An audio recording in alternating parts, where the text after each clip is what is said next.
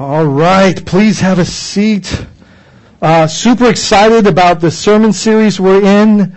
Uh, super excited to continue. Uh, uh, if you're if you're just here today, I just want to kind of let you know that uh, we're doing an Old Testament survey, and the way we're approaching that is we're looking at what we believe to be the top 12 characters, um, and that's a that's a biased opinion. So uh, there's just a litany of characters in the scriptures that are that that can teach us so much about who God is and and who we are as humanity, and through their their faults and their successes, um, we we glean so much. And so we're we're going to go through a character study, uh, and this is going to be chronological through the Old Testament, so that we, as a byproduct, do an Old Testament survey. So each week, I'm encouraging you to read passages during the week, so that you're you're kind of building the survey as we go through these characters. Last week we looked at Adam. Uh, and we looked at the fall, and so that gets us, that winds us down at about chapter 3, and then encourage you to read through chapter 11, which is where we pick up today uh, in talking about Father Abraham. And so, uh, super excited to talk about the father of faith, the very uh, one that God built a nation through. Um, and and now we too, because we're grafted into the vine, we're grafted into the Jewish nation. We too can call Abraham our father of faith. And, uh, and so we are, we are a, um, we're, a, we're an expression of God's faithfulness. The church is. It's, it's a, it's a byproduct of God's prophetic um, expression that He made a promise to Abraham, and we're a part of the realization of that promise that happened thousands upon thousands of years ago, and we get the privilege of seeing that here in the scriptures today. So, join me as uh, as we. I encourage you to turn to Genesis chapter 12. Uh, hopefully, you have your Bibles and your notes are ready to write because there's a lot to cover. This is probably one of the most comprehensive characters in all of Scripture next to Jesus. Uh, it's uh, incredibly foundational to our faith, and so there's a lot to glean. And uh, I'm going to do my best to to journey through this, and you'll have to hold on and get ready and be ready to navigate through the scriptures. We're going to do it chronologically, so it should be easy enough. Uh, if you don't have your Bible with you, we encourage you to grab one from the seat backs uh, under each of the chairs. There's Bibles there available for you, uh, and it will be on the screen. Okay, so we pick up in chapter, I'm just going to do a quick catch up.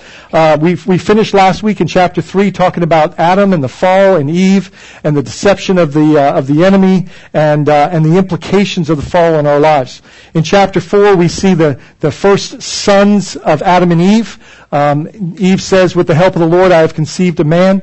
Uh, his name was Cain. He was a he was a sower uh, of of uh, of the of the of the soil. He was a farmer, and his brother Abel was a was a uh, was a shepherd. Um, well, they in the course of time they brought uh, their their they brought a gift to the Lord. Well, uh, Abel brought his first fruits. He brought the best of his field, and he brought the first of his field, I mean, of, of his uh, of his flock to the Lord, and offered it to him uh, as an expression of worship. And uh, and we see in the text that Cain kind of brought his leftovers. He kind of brought the rest, you know, some of, and uh, and this was not pleasing to the Lord. Um, and so he he rejected Cain's uh, uh, sacrifice or offering, and and he found uh, Abel's uh, sacrifice pleasing, and uh, and this caused Cain to be, the Scripture says, very angry, and uh, and the way he took out that anger was he expressed it against his brother.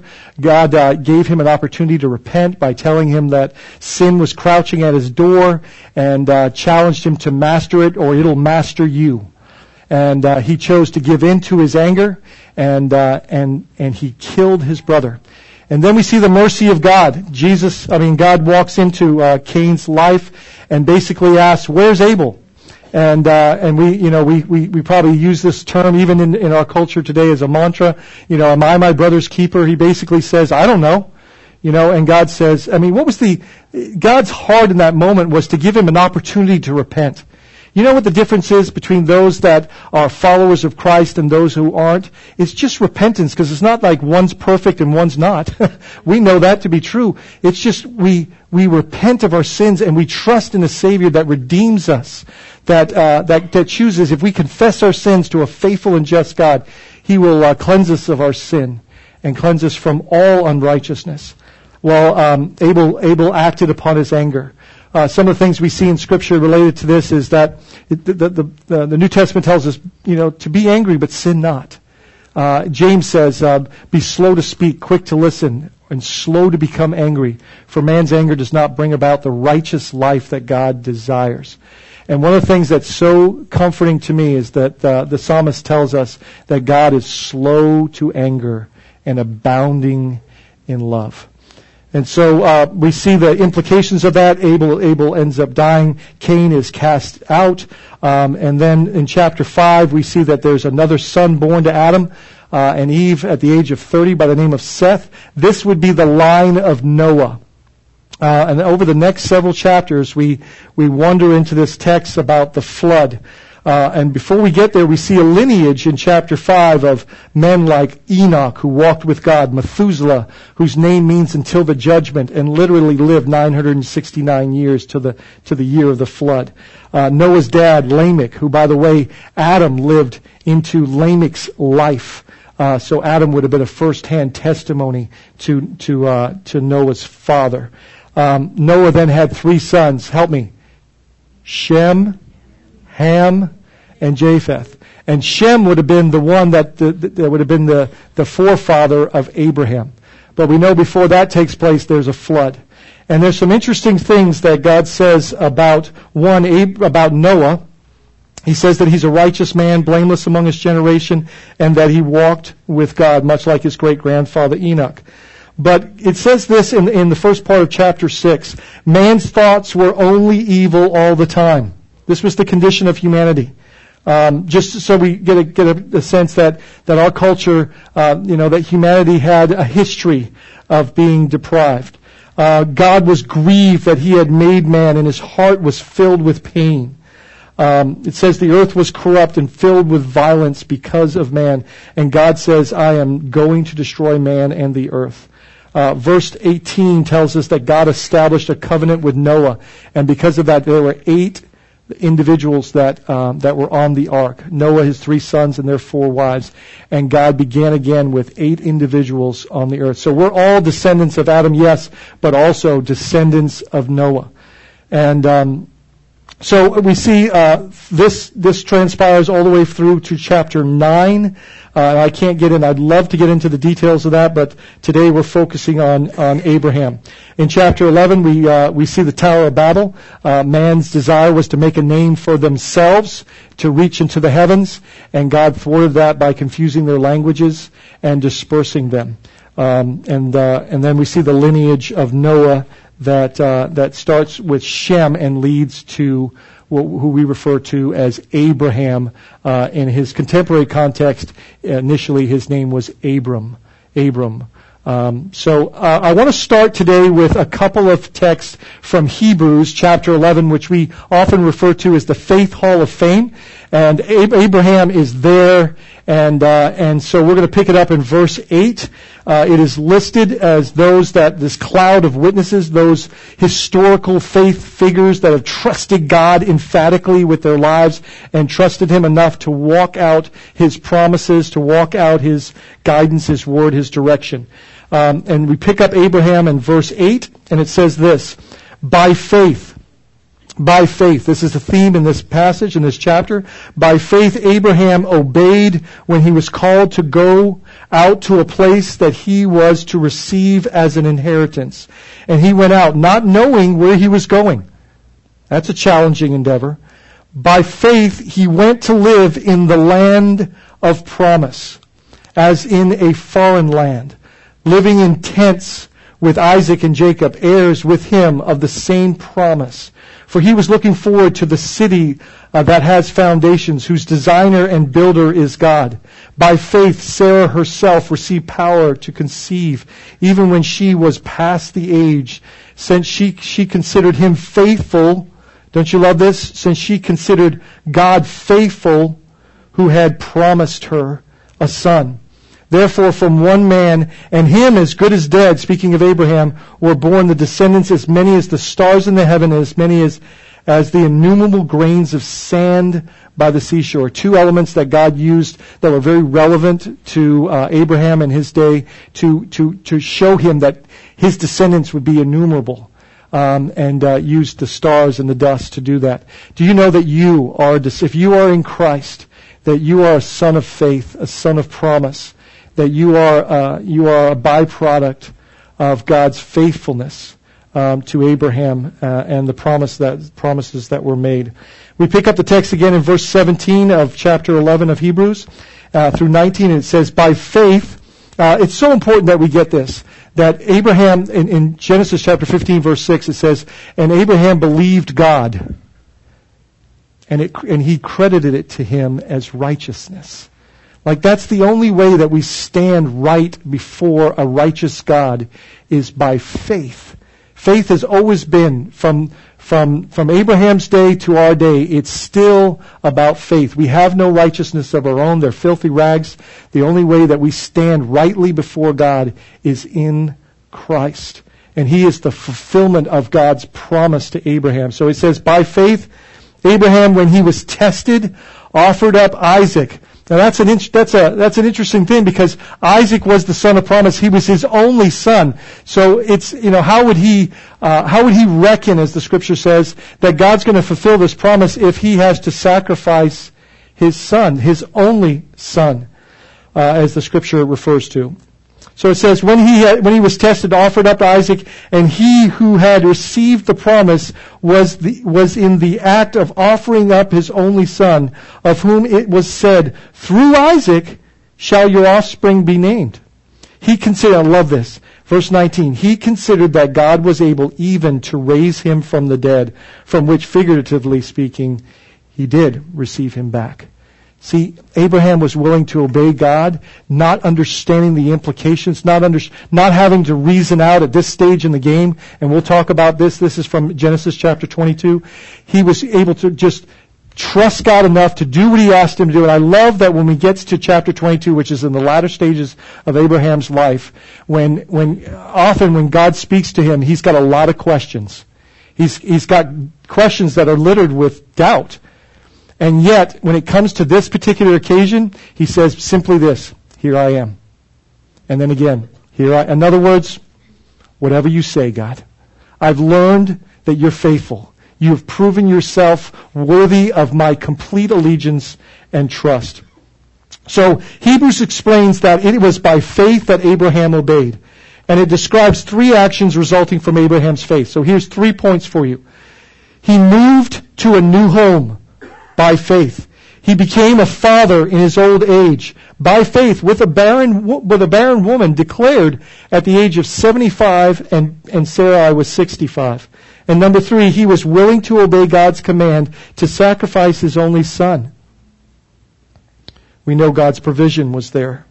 Abraham demonstrated his faith through his actions. His faith was made, it made him right with God. And we're going to see that. That it's, we, we can't, in our own effort, in our own good works, we can't achieve any element of approval with God. There's, there's no amount of effort on our part that can, that can justify us before a perfectly just and righteous God. And yet He makes provision for us in Jesus Christ where we can exchange our sin for His righteousness, our rags even the things that we, we would think are just wonderful in the context of our, our human perceptions, only the righteousness of Christ will do. Because in the Old Testament it says, obey the law and you will live. What's the problem though? We can't obey the law. But Jesus came as the ultimate atonement for our sin, the ultimate sacrifice, the ultimate substitute, the Lamb of God who would take away the sins of the world. And He came and died for you for me. He became the perfect Lamb of God so that we could stand because of his righteousness. He exchanges with us for our sin.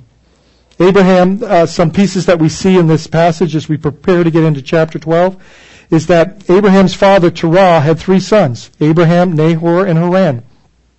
According to a future text that we'll look at in a minute, Terah uh, was also the father of Sarah because Abraham and Sarah were half brothers. We got to understand in the original, like in the context where Abraham grew up, there was, you know, humanity was very small. You think about like Noah and uh, and his boys and their wives. I mean, initially they were marrying their their siblings and their nieces and their ne- and that was that was also the case here because civilization was so small and and let's remember that God did not put the command on not doing that until uh, the nation of Israel was over two and a half million strong and moving out of Egypt into the Sinai towards the promised land.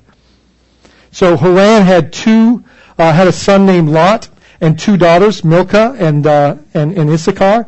Uh, Milcah actually married her her uncle um, uh, Abraham or Abram's brother. And so uh, we understand that. You know, one of the interesting things we see about the character of Abraham is Lot, his nephew, lost his father, and Abraham steps in and becomes that surrogate dad. We see we see this adoption. We see this this caring for others and willing to take on the the mantle and responsibility for those that have lost parents. And Abraham's character shines there. Uh, Haran died um, which is uh, was Lot's dad, and Abraham took responsibility. Abraham married his half sister Sarai. We see that later on uh, as he tries to protect himself. Sarah was barren, or Sarai was barren.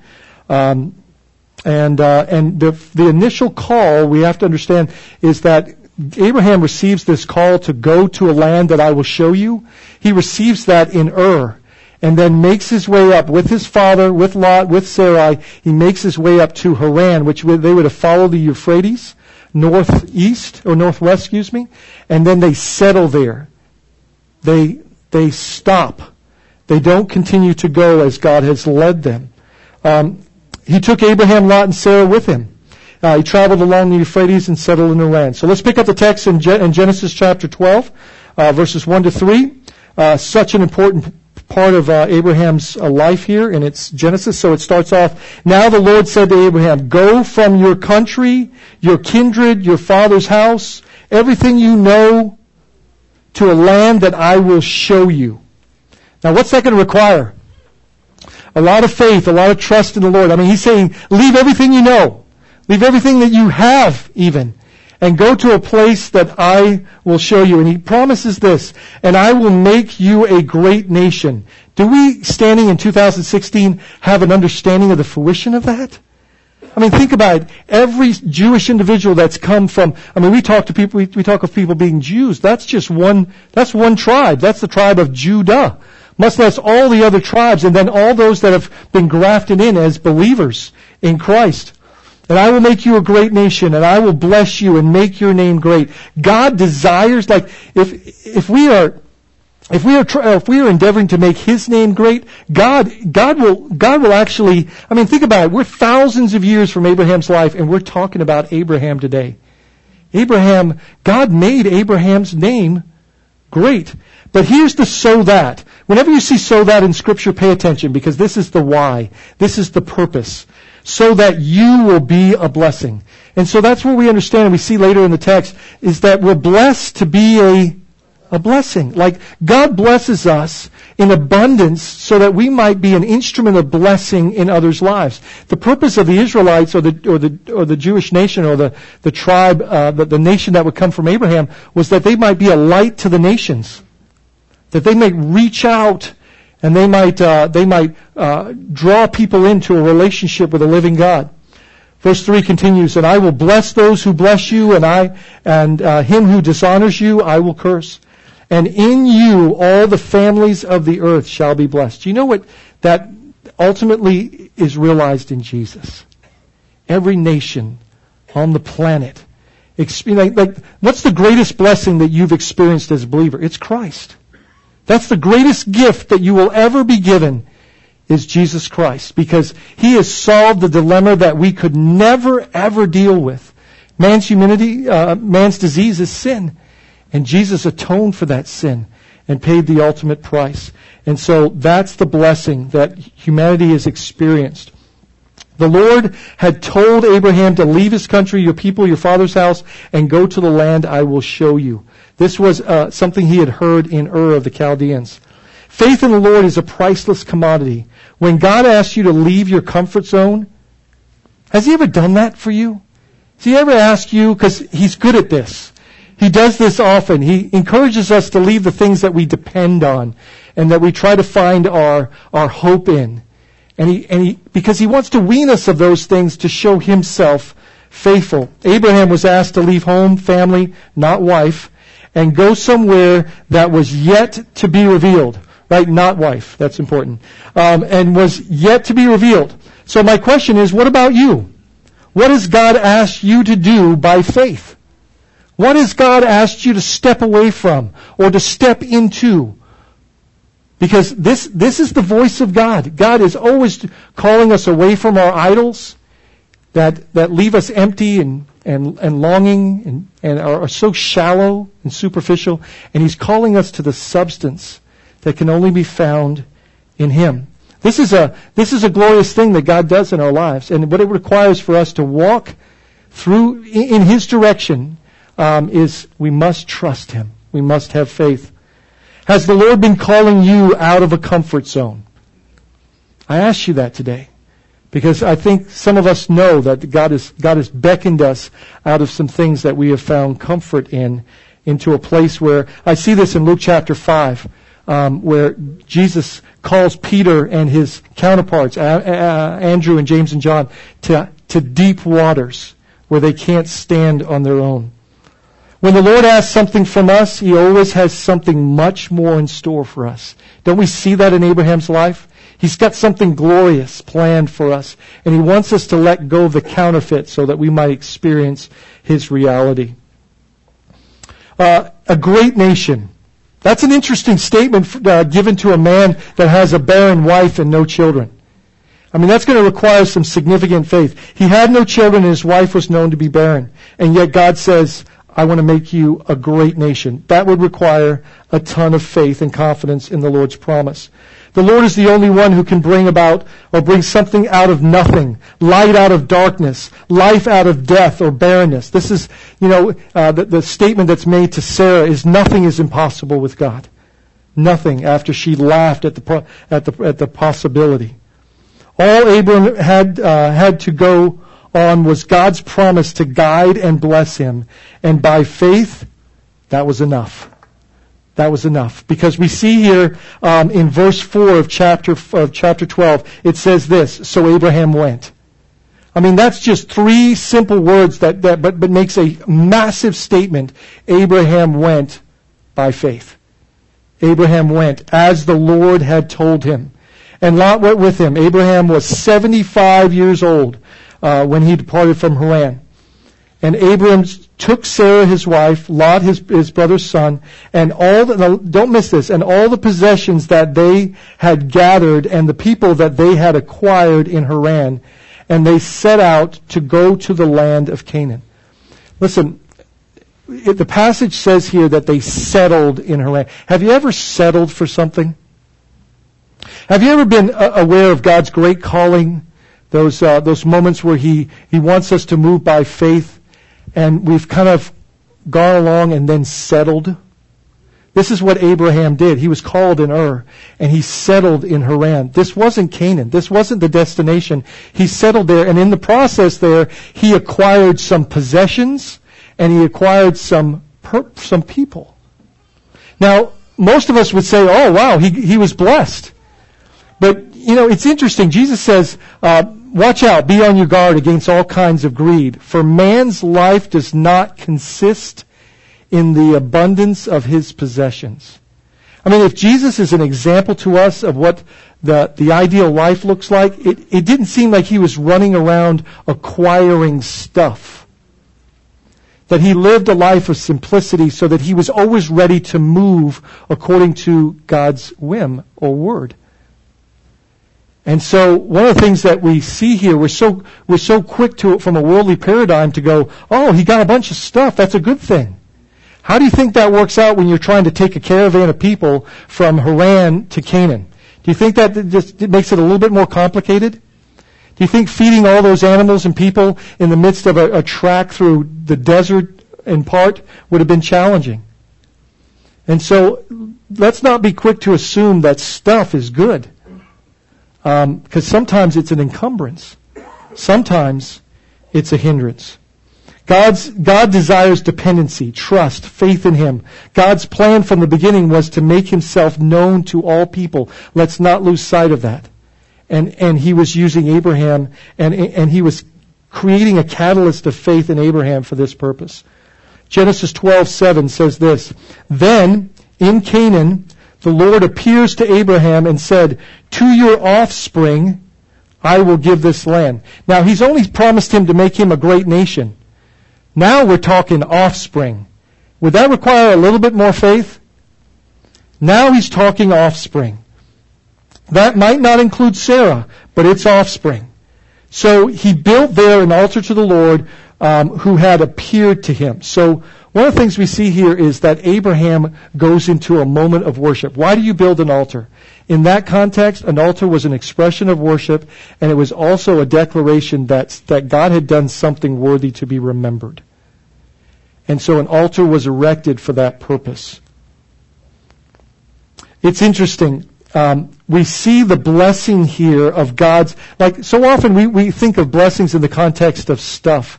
When, you know, the greatest blessing we experience in life is His presence, as we just sang about. He is the greatest gift. He, he is the great reward.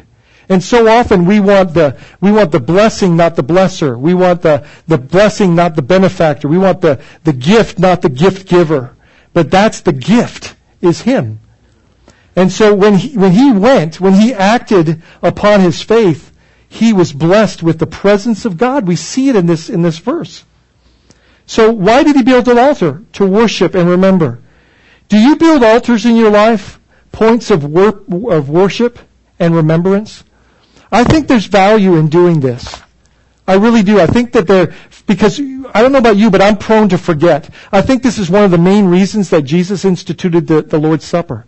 Do this in remembrance of me. Because we're so prone to wonder, we're so prone to forget. And we need to remember that, that He gave His life. And He suffered the, the, the, the, the pain and the struggle and the, and the, and the anxiety. I mean, it says in, in Isaiah 53 that it was the Lord's purpose to crush Him. So that for our sake, that we might be spared and saved, rescued and ransomed. This is God's will. Abraham, Abraham never leaves with, I'm sorry, Abraham next leaves without direction from the Lord and goes to the Negev all by himself. So you'll see in this passage here, he, um, he's, he's, he's stationed, he's planted, he's, he's, he's all tented up between Ai and Bethel. And all of a sudden, without any direction from the Lord, he heads down to the Negev, which is about halfway to Egypt. And then he experiences something. Famine.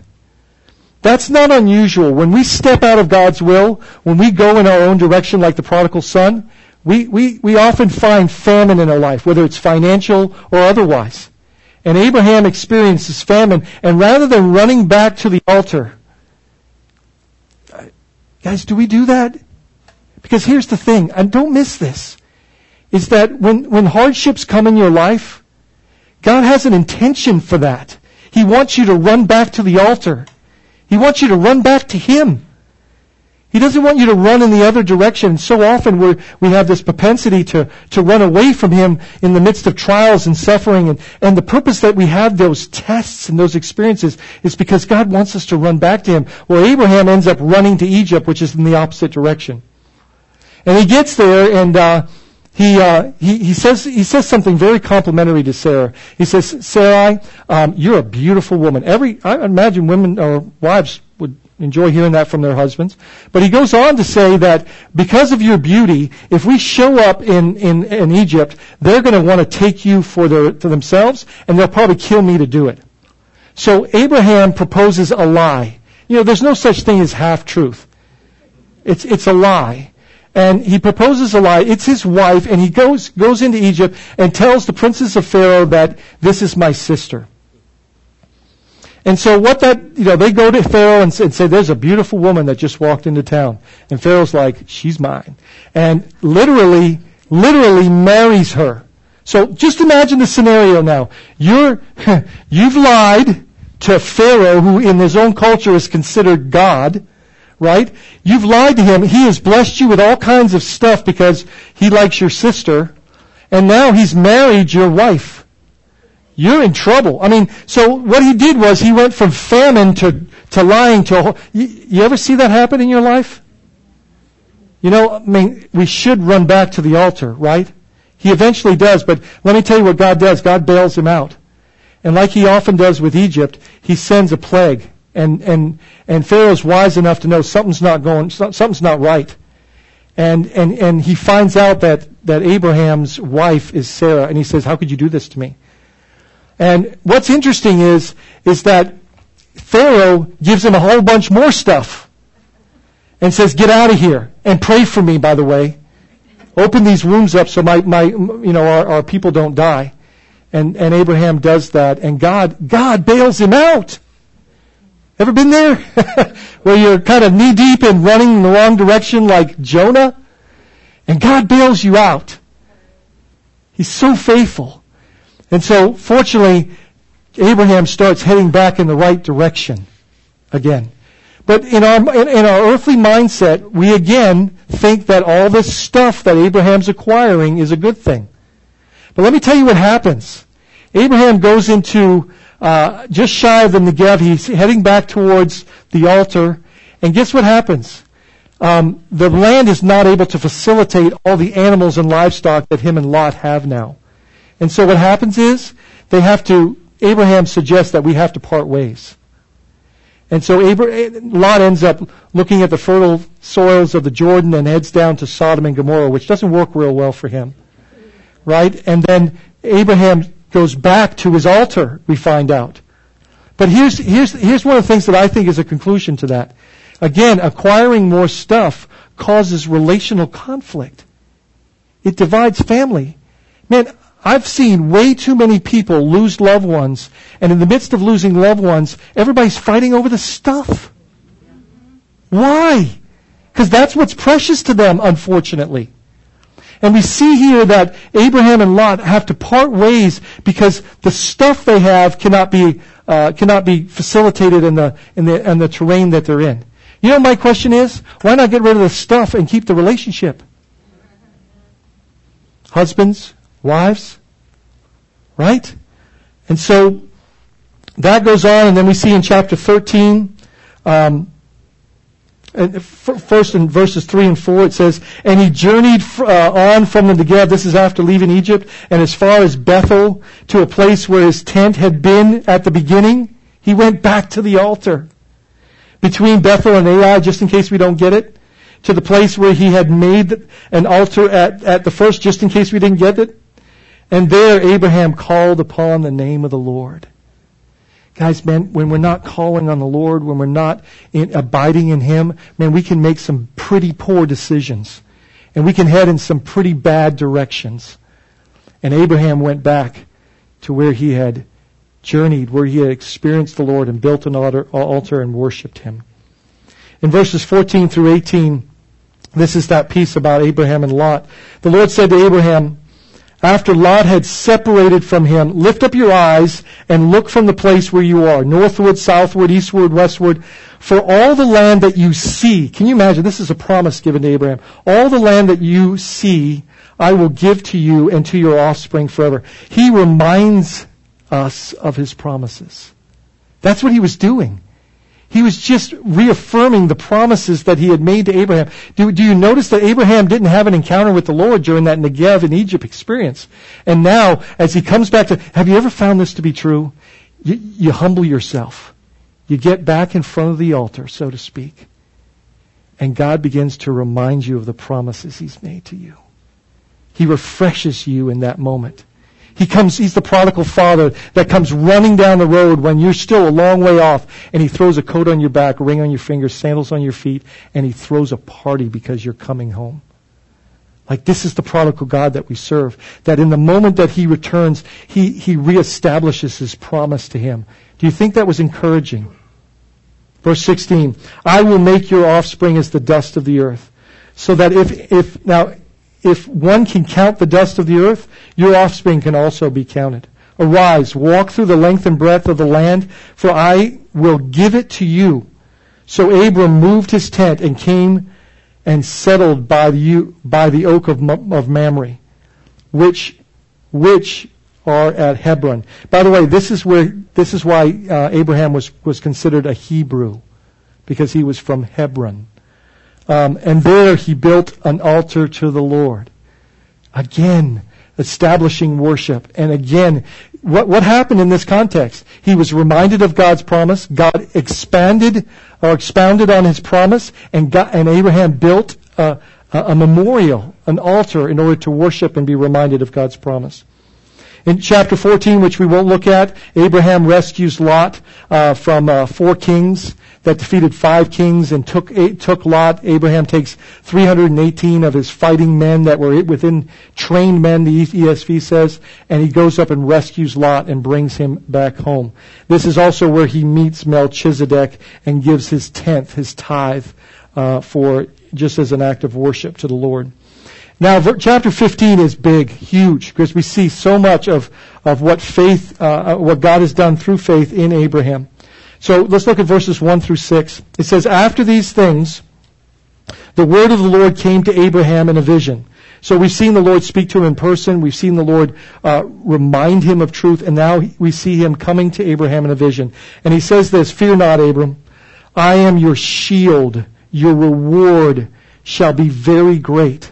Man, when God begins to speak to us through His Word and by His Spirit and through His people, man, these things become great. I mean, do you think that was of great value to Abraham or Abram at this point when he says, I am your shield? You know what, you know what God was saying to him there? You don't have to try to protect yourself by lying about your wife. I am your shield. I am your fortress. I am your rock. I am your reward uh, and your reward shall be very great. But Abraham said, and here's where Abraham has these questions. And this is very comforting to us, isn't it? O Lord God, what will you give me? For I continue childless. And the heir of my house is Eleazar of Damascus, which was a servant in his home. And Abraham said, Behold, you have given me no offspring, and a member of my, my own household will be my heir. And behold, the word of the Lord came to him. And this is what the Lord said. This man shall not be your heir, your very own son. Now this is, this is, this is new information here. Your very own son shall be your heir. And he brought him outside and said to him, now he'd already talked about the dust, but now he uses another illustration to reinforce his promise. And he says, look to the heavens, the number of the stars. And if you're able to number them, then he said to him, so shall be, so shall, shall your offspring be and he and don't you love this? This is this is the testimony of the of of Abraham's life. Like this is his this is the verse that that kind of defines him. He says, and he believed God. He believed God that he would have more descendants than the star. You got to know there was no light pollution in the middle of the desert with Abraham. I mean, he saw all the stars. And he believed God that he would have that many descendants. And we stand here today in 2016 going, wow. That's exactly what he did. Exactly what he did. It cannot be counted. Uh, Romans chapter 4, so we understand this statement, and he believed God, and that alone credited him, or he counted to him as righteousness. Uh, Paul uh, unpacks this for us in Romans 4, 1 through 5. He says, What then shall we say was gained by Abraham, our forefather, according to the flesh? In other words, good deeds. Uh, for if Abraham was justified by works, just being a good person and doing good deeds, he has something to boast about, but not before God. For what does scripture say? Abraham believed God and it was counted to him as righteousness. Now to the one who works, his wages are counted as, as, uh, are not counted as a gift, but as his due, right? You work for something, you get, you get compensation. But this is what it says, verse 5. And to the one who does not work, but believes in him who justifies the ungodly, his faith is counted as righteousness. Guys, this is, this is good news. This is good news that, that we are justified by faith and not by works. That it's not something that we can earn or do or, or work towards. It's something that we believe God for and He gives us in Christ as we trust Him for it. That's good news. As we continue in Genesis verses 7 through 10, it says, And he said to him, this is God speaking again to Abraham, I am the Lord who brought you out of Ur of the Chaldeans to give you this land to possess, reminding him of his faithfulness, of God's faithfulness. But he said, O Lord God, how am I to know that I shall possess it? Another question.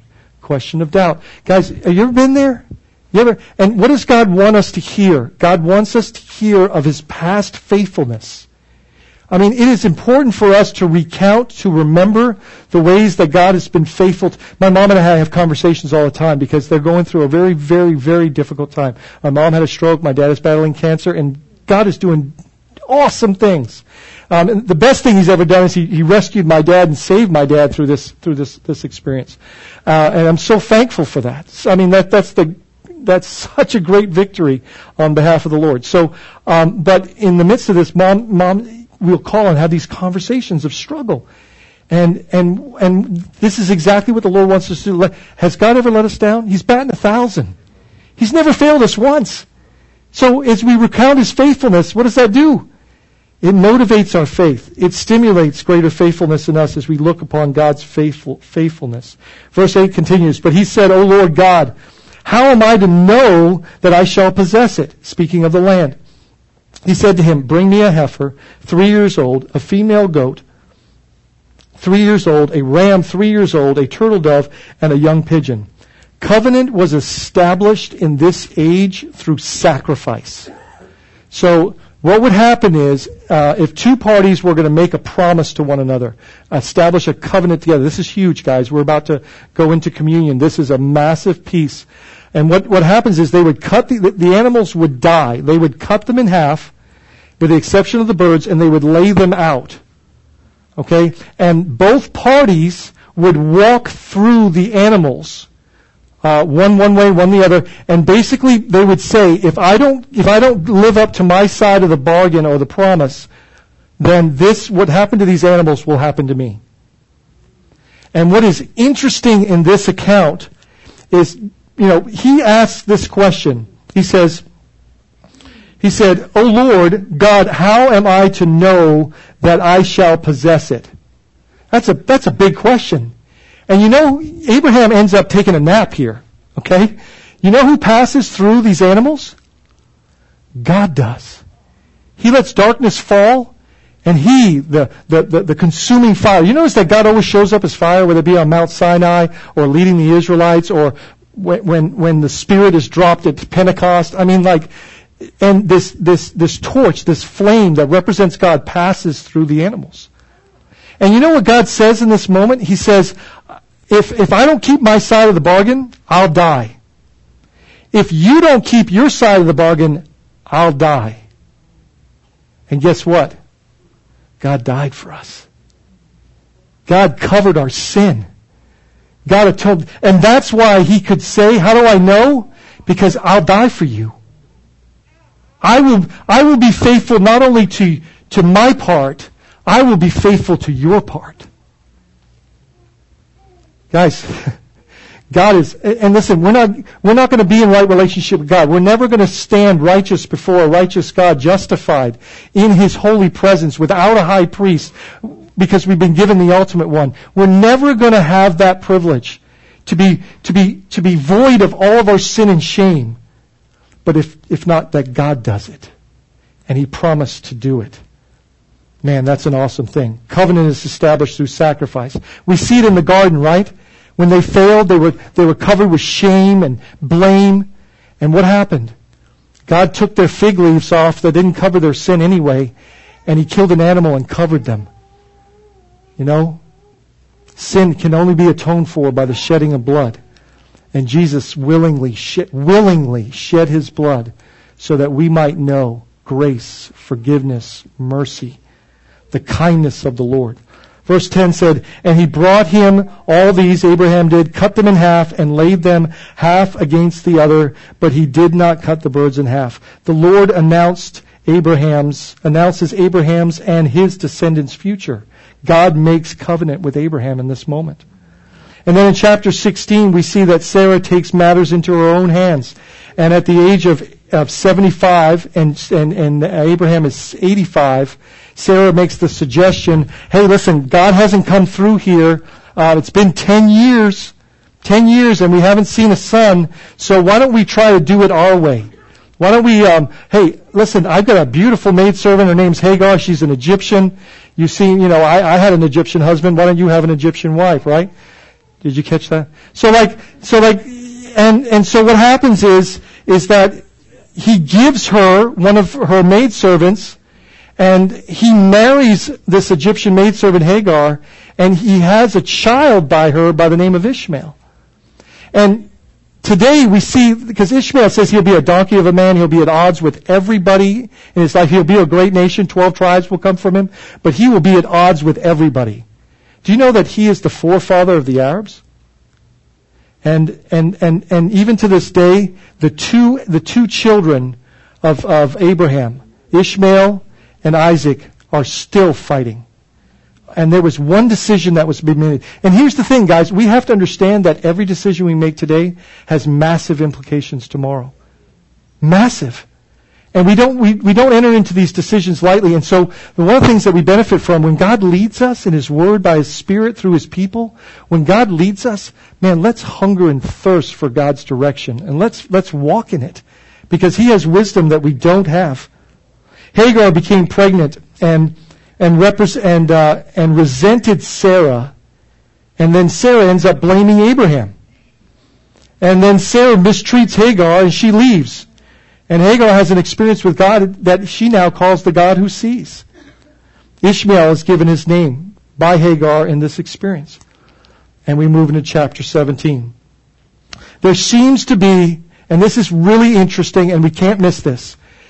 We, it clearly says in chapter 16 that Abraham was 86 years old when they endeavored to, to kind of fulfill God's promise in their own wisdom, in their own strength, in their own way.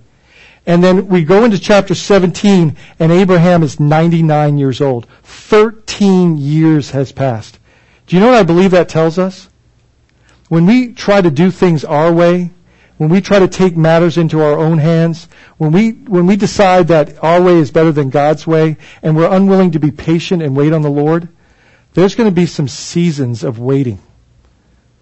Because we don't see there any, there's no interaction between Abraham and the Lord for 13 years after that. And this is the time that, that Ishmael grows up.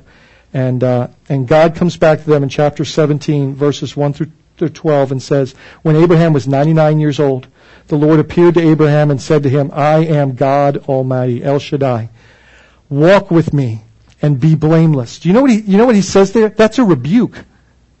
He is, he is rebuking Abraham. He says, walk with me and be blameless. He is correcting him on what he has, he has done with, uh, with Sarai. That I may make, make my covenant between me and you and may multiply you greatly. He's reminding him of his faithfulness and his promises. Then Abraham fell on his face. Good response. And God said to him, Behold, my covenant is with you, and you shall be the father of a multitude of nations. Again, reaffirming what he had promised. I mean, this had to be super encouraging to Abraham after 13 years. No longer shall your name be called Abram, but your name shall be Abraham, which means father of many. And I have made you the father of a multitude of, isn't it interesting that Jesus, that God speaks in the, in the current about the future as if it's already done? You know why? Because it is. You know, like we think of time as linear, like, like from A to B. You, you, if, if I was able to turn that right now, that's how God sees time, as a point. He sees all time at all time. And so that's how he speaks. For I have made you the father of a multitude of nations. Part of that is the seeds that's already in Adam. And one of those seeds is Jesus. I will make you exceedingly fruitful. Man, look at the redemption Look, look at the, look at, look at our God here. How, how he's, he's so redemptive. He's so forgiving. He's so merciful. He says, I will make you exceedingly fruitful, and I will make you into a nation, and kings shall come from you. You know what? The King of kings will come from you. And I will establish my covenant between me and you and your offspring and after you, uh, and your offspring after you throughout your, their generations, and for an everlasting covenant that has no end, to be God to you and to your offspring after you. And I will give to you and to your offspring after you the land of your sojourning, Canaan, all the land of Canaan, for an everlasting possession, and I will be their God. and I will be their God. That's not a statement of, you know, their, their choice. That's a statement of his commitment. I will be their God. And God said to Abraham, As for you, you shall keep my covenant, uh, my covenant, you and your offsprings after you throughout their generations. This is my covenant. Listen to what he says, which you shall keep between me and you and from your offspring after you. Every male among you shall be circumcised. Abraham's 99. I want you to, and he's got, he's got a ton of people in his household, and many of them male. You shall be circumcised in the flesh um, of your, your foreskins, and it shall be a sign of the covenant between me and you. He, he who is eight days old among you shall be circumcised, every male throughout your generations. And you know that the next thing says, and Abraham went and did it. You know, he just went and did it. I mean, after 13 years of silence, man, whatever God said, he's, he's, he's in. He's after it. And in verses 15 to 19 he says, And God said to Abraham, As, as for Sarah your wife, you shall not call her name Sarai, but Sarah shall be her name. I will bless her, and moreover I will give you a son by her. And I will bless her, and she shall become she shall become nations, kings of peoples shall come from her. Then Abraham fell on his face and laughed, and said to himself, Shall a child be born to a man who is a hundred years old? That makes Sarah ninety. Shall, eh, shall Sarah, who is ninety years old, bear a child? And Abraham said to God, Oh, that Ishmael might live before you.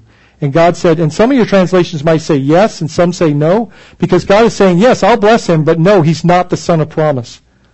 But Sarah, your wife, shall bear you a son, and you shall call, and Sarah, your wife. I mean, he's kind of clarifying you know, not your maidservant, not anybody else, um, shall bear your son, and you shall call his name Isaac. And I will establish my covenant with him as an everlasting covenant for his offspring after him. Abraham circumcised everyone. God announced the birth of Isaac and Sarah laughs. Abraham pleads for Sodom uh, because of Lot. We see all this transpiring in chapter 18. In fact, chapter 19, God destroys Sodom and Gomorrah, but yet spares Abraham, I mean Lot and his two daughters. Right? And, and because of incest with his two daughters in a mountain cave, we have two nations that come from that, Moab and the Amorites. Uh, both are the nations that come out of that experience. Chapter 20, Abraham repeats his sin with King, with King Abimelech. He lies about his wife again in order to protect himself from the same scenario. And God, before that, promised to be his shield. Guys, do we do it too? Do we forget God's faithfulness? Do we forget God's provision and we choose to try to protect ourselves, whether it's finding security in money or otherwise? He moved without God's direction and lied about Sarah again.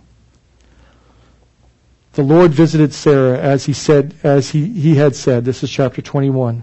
And the Lord did to Sarah as he promised. And Sarah conceived and bore Abraham a son in his old age at the time in which God had spoken to him. He did exactly what he said when he said he would do it. That's, that's our faithful God. Abraham called the name of his son who was born to him, whom Sarah bore to him, Isaac. And Abraham circumcised his son Isaac when he was on the, I bet you he did that. Just like, as it says there, as God had commanded him. Abraham was a hundred years old when his son Isaac was born to him. And Sarah said, God has made laughter for me. Now this was not laughter of doubt. This was laughter of worship and celebration. Everyone who hears me laugh over me, uh, everyone who hears will laugh over me. And she said, Who would have said to Abraham that Sarah would nurse children? Yet I have borne him a son in his old age. There was conflict with Ishmael. We see this once he is born, and he sends away Ishmael, and uh, and Isaac is on his way to being this great nation. God is faithful to his promise, and a son is born to a 90 year old woman, just as God said he would. We're going to pick this up and finish this off in just a minute as we prepare for communion, but before that, let's have some time of worship. As the worship team comes, let us prepare our, our hearts to worship the God who's faithful that is faithful to His Word. He's faithful to His promises. He's faithful to restore us when we, when we choose to do it our own way and to reconcile us, God is good.